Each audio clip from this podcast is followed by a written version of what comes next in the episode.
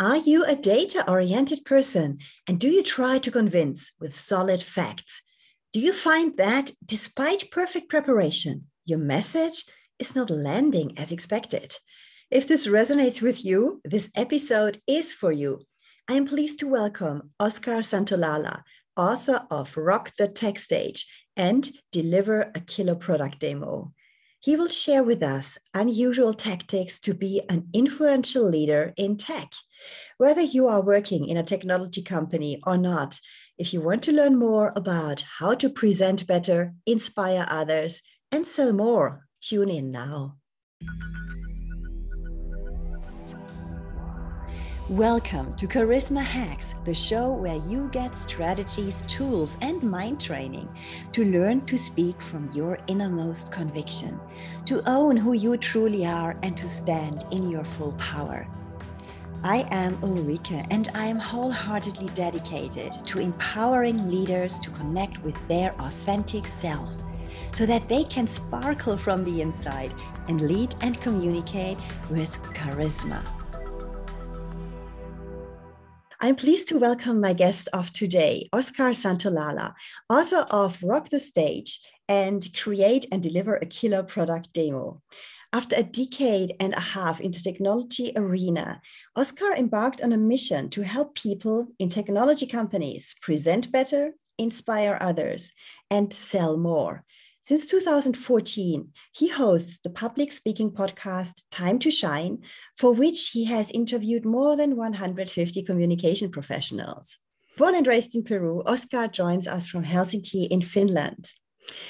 Oscar, you have experience with a lot of people in the tech world, and we often see that people who are rather technology focused have difficulties to inspire others when they present their activities or their products. What are the major challenges in this area? I can see a pattern of the majority of, of speakers in tech that, yeah, they struggle to inspire, to present their, the main message, their ideas clear. And among the main reasons, first of all, is using too much facts and data. Using too much of that is one problem that is important. And the second one is the, the language. The language people use it's full of uh, buzzwords, jargon, too many acronyms, etc. So all that makes an amalgam of language is very, very difficult to, to hear. When you hear phrases full of this jargon, to me, gives a headache. And it's hard to process and it's hard to be inspired, of course. People use uh, jargon in every different industry. Like if, if we are, for instance, in the digital identity industry, we have some jargon. In another industry, they will not understand. And even though we are somehow related, but no, they don't understand because it's so specific. Then we come the buzzwords, buzzwords such as cutting edge, leading edge, um, next generation, a lot of that, which you might have seen a lot in the press releases, especially in the written press releases, where you can see maybe 50% of that is, is just this type of buzzword. And but th those type of words get contagious.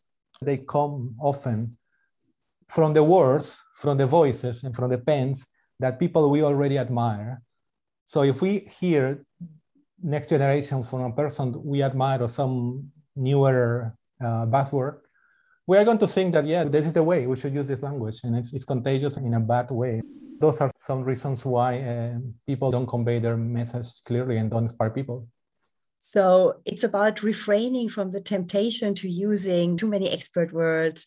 These buzzwords, as you say, what I feel quite often that people use corporate language. They mm. have this um, way of speaking in a very corporate way. Oh, yes. Like in a press release. exactly. Sounding a bit like that. And by this, they create a huge distance with the audience because people connect to okay. human beings and not to robots who speak like uh, perfectly written and prepared text. What would be uh, a first advice that you can give to the audience how they can change this? Yeah, definitely. As you said, in corporate language, it's, it's jargon after all. It's, it's kind of business jargon, no? trying to sound smart, but just having the opposite effect. what are the tools? I start with one tool that directly addresses the language. If I tell you, Ulrike, your voice is music to my ears. That is, first of all, a phrase that you have heard before. And also by hearing those words, music to my ears, you're already imagining something. Your mind is creating these visual images of, of music, something related to music, my ears. Uh, you're having a smile. So it's it's something that is easy to convey the, the idea, which literally would be your voice is pleasant. So that would be a, literal way to say the same. But using metaphors is richer. And metaphors is something that we use very often, even without noticing. And, and we hear it very often without noticing. Coming to the tech world and also to the business world, because I'll give you one quote of a person who, who strongly believes in, in metaphors and, and he uses and he creates his own metaphor. It's from the founder and CEO of Salesforce, who is Marc Benioff he said that relate your product to something that is current and relevant and that everyone understands. So that's it. Metaphors, what they do is they connect something that everybody knows, is very familiar, such as music, with the new concept that you want to introduce, the new product. You want to show this new product and, try to people to understand what it is and why they should uh, care about that so connecting these two words, one very, very, very familiar and the other still unknown for, for the moment. So connecting those is the key of metaphors. And there are many metaphors that we, we hear often, such as the use of the expression cherry picking. Imagine someone picking a cherry in some forest or some, some field, and that is used for selecting the typical statistics of, of facts just to prove your point cherry picking is one metaphor. Another metaphor is, for instance, if you say the company had a pebble in their shoes when doing this new project, having that that hard, a big obstacle. You can imagine pebble in my shoes. Okay, I have a, my shoes, one pebble, something that causes me pain, discomfort. So that's something you can you create a visual image in your mind and you, oh, okay, this is what it does. So metaphors do that. They replace literal meaning with some words that have visual language. That's, that's the key of the metaphor, having visual language. Everybody will, will paint a picture and will help to understand. I think metaphor is a great tool that I encourage people to, to use them more and if possible, create your own metaphors. I think this idea of metaphors is a very interesting one. I have never phrased it like that when I do my communications training so far. But you're right. When I listen to you, what was compelling to me is that they actually address also all our senses. So that means in a presentation, you cannot come up with something that has a mm-hmm. certain smell, or you cannot put up, yeah, you can put up photos on your PowerPoint, but nobody's interested in that really. But you draw an image, sometimes you have even taste in your mouth with the cherry picking, you oh, think yeah. about something. Yeah. yeah, it is really tangible. The music in my ear suddenly goes into this hearing area. So you can address with metaphors the different senses. Now I can imagine that people might think now, okay, great. So if, if I now just put in metaphors everywhere in my speech, from when onwards is it too much? yes, I think you you have to use a few in, in your speech, not too many, because that might be there might be the risk that one metaphor is is perfect in, in one country or one industry, but outside that, it's not going to be understood. As simple as that. So you have to be careful to to choose in which audience you're going to tell them yeah it's about finding the right balance in between mm-hmm.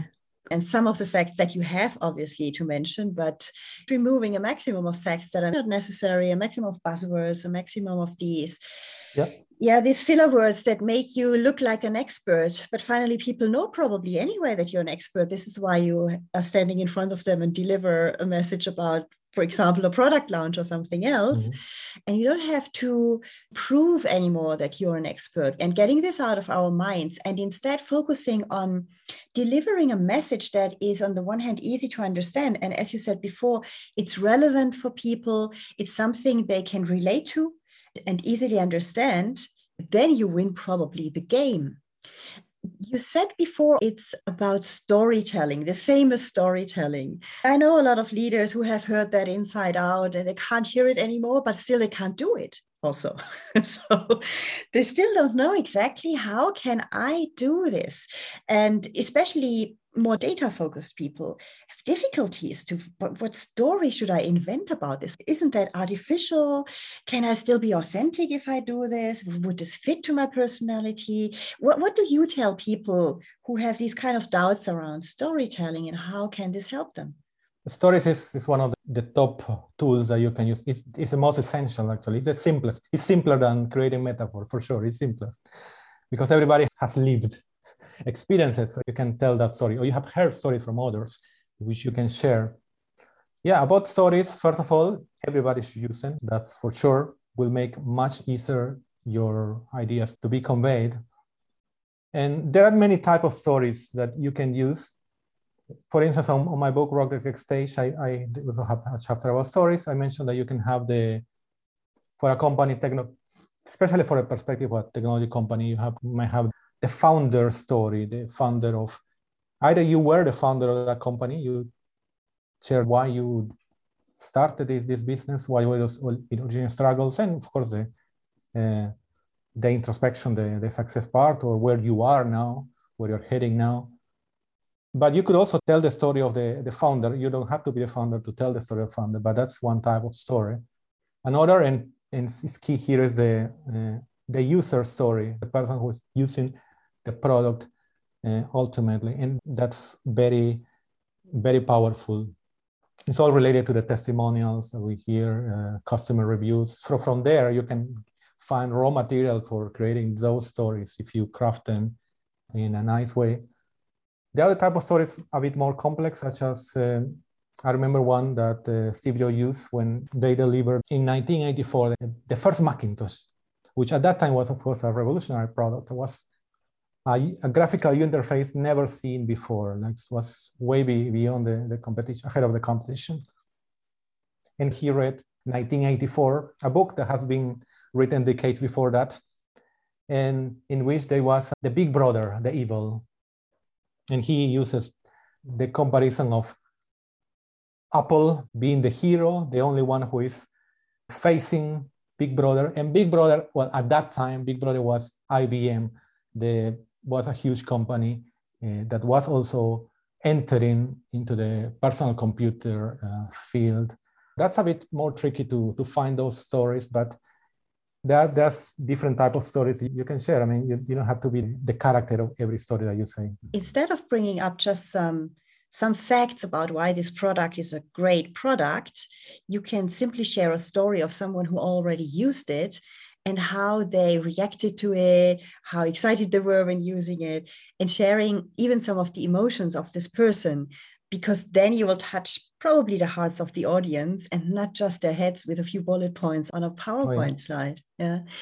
Yeah, I think this makes a big difference. And people often feel not very safe in doing this. They feel that there's safety in using bullet points, PowerPoints, and facts and having this like a script on the wall. What do you think about that? Yeah, it's a, a matter of confidence. Of course, not every inspiring or effective or confident speaker was always like that. I mean, everybody has struggled and been lack of confidence. How do I say? What should I say? What I should not say? So I should do PowerPoint because everybody is using. So for many reasons, I think it's a lot of about the confidence that you, you are not sure if I would go in that direction, especially if not, nobody tells you. If there's not a, a mentor, someone area in your career or that tells you, okay, explore this or try this, well, you, you will just to follow a bit timidly what do you think is the best way. So far, we spoke mostly about the structure and content. It's about replacing some dry facts, jargon, buzzwords by metaphors and by storytelling. Then you prepare your speech, you prepare your PowerPoint or whatever, yeah, presentation you prepare that. And you mm. have a wonderful story and you have the feeling i found the right balance with a couple of metaphors here and there so that it creates this image and now i have a wonderful speech and now i will deliver it and go out. Nonetheless i can imagine that this is one of the most difficult things to do because for people when they do it the first time in a different way it will be very unfamiliar and so it will be pretty scary. And on the other hand they will have a low level of confidence, quite a lot of doubt if this will work out truly. because normally they don't do it this way. Mm. And they will maybe deliver it in a way that stays pretty stiff and is not convincing, despite the fact that it's a wonderful speech. How can people move to a way of presenting this that is up to the level of content they created? When I did more and more research from successful speakers, from coaches, I notice is key is passion. Passion is very important because, as you know, passion is is contagious. It's not the same if you hear someone who, even if this person, as you said, has taken the time to to create decent stories, making ideas clear. So in paper, this person is ready. But if this person doesn't show passion, enough enthusiasm about what, what he or he is saying, he might also feel that, okay, it doesn't uh, ignite us, it doesn't inspire enough as well. It's, it's not enough. Uh, there's one quote by actually a lot, it's, a, it's a lot about music today. I have a quote about from Bruce Springsteen. He said that an audience is not brought to you or given to you, it's something that you fight for. So he meant that he had to fight for audience, convince them that I am the rock star and I'm going to entertain all of you and you are going to ask me more and more songs. That's what is important, the, the, the, the passion. There are examples. I mentioned Panos Panay from, from Microsoft. When you see him, the way he expresses with her, her body language and also the way uh, David hears his voice changing all the time, or tone and, and intensity, you feel passion in that person. It's, it's not only about the story, it's not only about what he's saying, but how he's saying. And that is contagious. You feel like, oh, this person really cares about this product. He really wants to bring out the best possible products uh, to people. So it's, it's so contagious when you see a person like that uh, expressing, expressing themselves. And if I can give one piece of advice about that, is it matters what you decide to speak. So you have to choose speaking topics that you're already passionate about. That's a key. That will already help you to find the motivation to do the preparation for the talks. You will find the stories and you will have the energy, the passion to be in front of an audience and do your best to, to share your ideas. What if I'm an introvert and I struggle heavily in showing this emotion because passion is a very strong emotion. And the fact that I probably love this project mm-hmm. is it's an emotion that I have to share. And if I'm an introvert, what can I do? that's a, that's a definitely very very good, good, question but you don't have to be like a passionate i don't know if you remember also steve ballmer jumping sweating in the, the stage many years ago you don't have to be super passionate like showing a lot of but on your own style. I don't remember the name of the person, but I remember a few years ago there was in a, in a gaming conference, one guy showing uh, his story of how he developed the one game. And the game was based on, a, it was called Yarny, I believe, uh, like a character in the, in the woods. He made it with his own hands, the prototype with, with yarns, like he created with wires. And he went there, he was like, how to say, quite shy, not full of passion, but he looked so authentic. He showed passion about that, even though he was not shouting, he was not uh, up and down with the voice, he was not showing all the body language, but he expresses himself with passion and about that in his own style. So I don't believe that's an impediment to show your passion. I think it's a fantastic strength. Passion is one of the key pillars of communicating with charisma, which are authenticity, confidence, presence, and passion.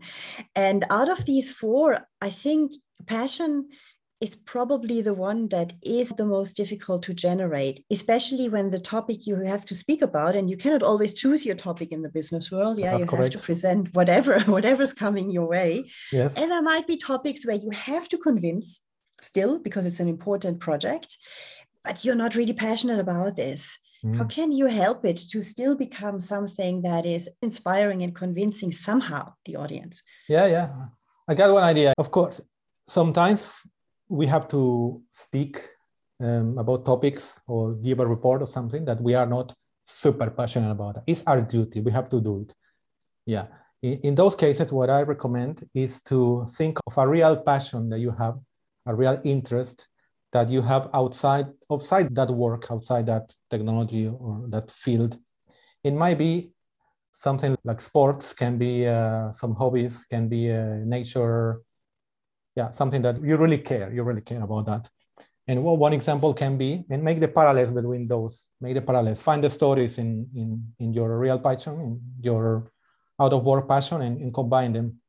For instance, imagine you have to give a report about uh, a manufacturing or a software development project. You are the leader of that. And you know that this project is going to take long, might take two years or even more. You know, it's difficult. We know that. You have to explain that. You have to give a report. You have to explain the, the vision, etc., the timeline. What you can do is to talk about, for instance, if you are a um, marathon runner, so you make the parallels between talking about the endurance, the motivation that you need to, to complete a marathon with the same elements, this motivation that you need to finish such a difficult project. So you should not be shy about using those stories, combine those stories. It will be more interesting because you will use stories there. So that's what I recommend. Combine, make parallels between your real passion out of work and the topic you have to present. It's helpful to step into another type of mindset when you deliver whatever presentation to just have much more impact with it. Now, when it comes to speaking to an audience and you're sitting in front of or standing in front of all of these people, I know a lot of people, and I was like that myself as well, who are so keen on delivering the perfect presentation and the perfect speech and to deliver everything they have prepared, everything that we have also said now in the past 20 minutes. Mm-hmm. Um, but then they totally forget that there is an audience. So oh, yeah. it becomes a little bit of this self uh, serving show. and and despite they do everything right, everything like we just said before, they still don't land your message. What is your take on this? Yeah, I think it's it's all about the, the interaction. So which is becoming a more and more important skill, especially now that we're using a lot of video, video conference and, and remote meetings etc. So interaction is one key tool that we have to master. I think most of us have been using already in the last year, last 10 years at least, but not too much. We join a Teams meeting and we present, we talk, and we get a job done. That has been in the past, but today that's not acceptable. That's not enough. You want to be an effective leader, effective communicator, you have to master these tools. You must have to master the interaction tool, especially because this virtual work uh, it's something I call often, actually, I create a, I create a metaphor. I call it teletransport us to your living room. So you teletransport your audience to your living room. And what does mean? Make people feel that we are just less than one meter close each other, that we are in the same place, in the same moment, we are together here. Uh, try to recreate that, that feeling, that being in the same place sitting down on a couch. So that's what we have to do. And in order to do that, for me, it's more about the simple tools. There is tech, of course. There is interactive polls, this kind of stuff. There's tech, yes, but I, I go more into the, the basics. And the basics, ask questions. Ask questions to your audience. You can start uh, asking questions, and, and, of course, good questions that already bring people to your topic. Uh, you can use questions throughout the talk in order to to get some response in order to make people think like sometimes you want a response and sometimes you can use those rhetorical questions in which you don't expect an answer. You just say something like what if we will be using only remote talks for the rest of your life? So what if? So people will, start thinking. And they're connected with what you're saying. By making people think reflect you will bring them back to your topic, to what you are saying. Rhetorical questions are the simplest tools. And once another simple tool is actually just minutes before my presentation, I'm going to write down just a few things. What has happened today or what will happen today? What the previous speaker has said, uh, who is the next speaker coming? What is he or she going to talk about? So take these notes and has been any anecdote during the event? Have you met some people in the coffee room or in the breakout rooms? Any anecdote? Take notes and use that information blended to your talk. And that's not going to be difficult. That will not derail you too much adding these information within your presentation. And that's fabulous because that will make people feel that we are in the same place, we are together, and this, this is not Oscar video recorded. That's true. And it it requires a little bit of flexibility. It requires a bit of courage to not having the full control over your speech. Because as soon as you go into any kind of interaction, and be it only asking a rhetorical question, you will have a reaction in the audience. They might start to laugh, for example. There might be another rumor, noise, or something like that. And as a speaker, you must be ready and prepared that this kicks you out a little bit of your script, obviously. And I'm a firm believer in having these true authentic moments that when people just go away from their script mm. that these moments are the most valuable ones in the whole speech because this is where this approach is happening between the audience and the speaker as you said before if you come up with an anecdote that what just happened before mm-hmm. or you pick yes. up maybe a sentence of somebody uh, that was said by somebody just before they also see that you were in the audience and listening to the same thing yes. and that you're also reflecting on this. And it's a very integrative and inclusive approach.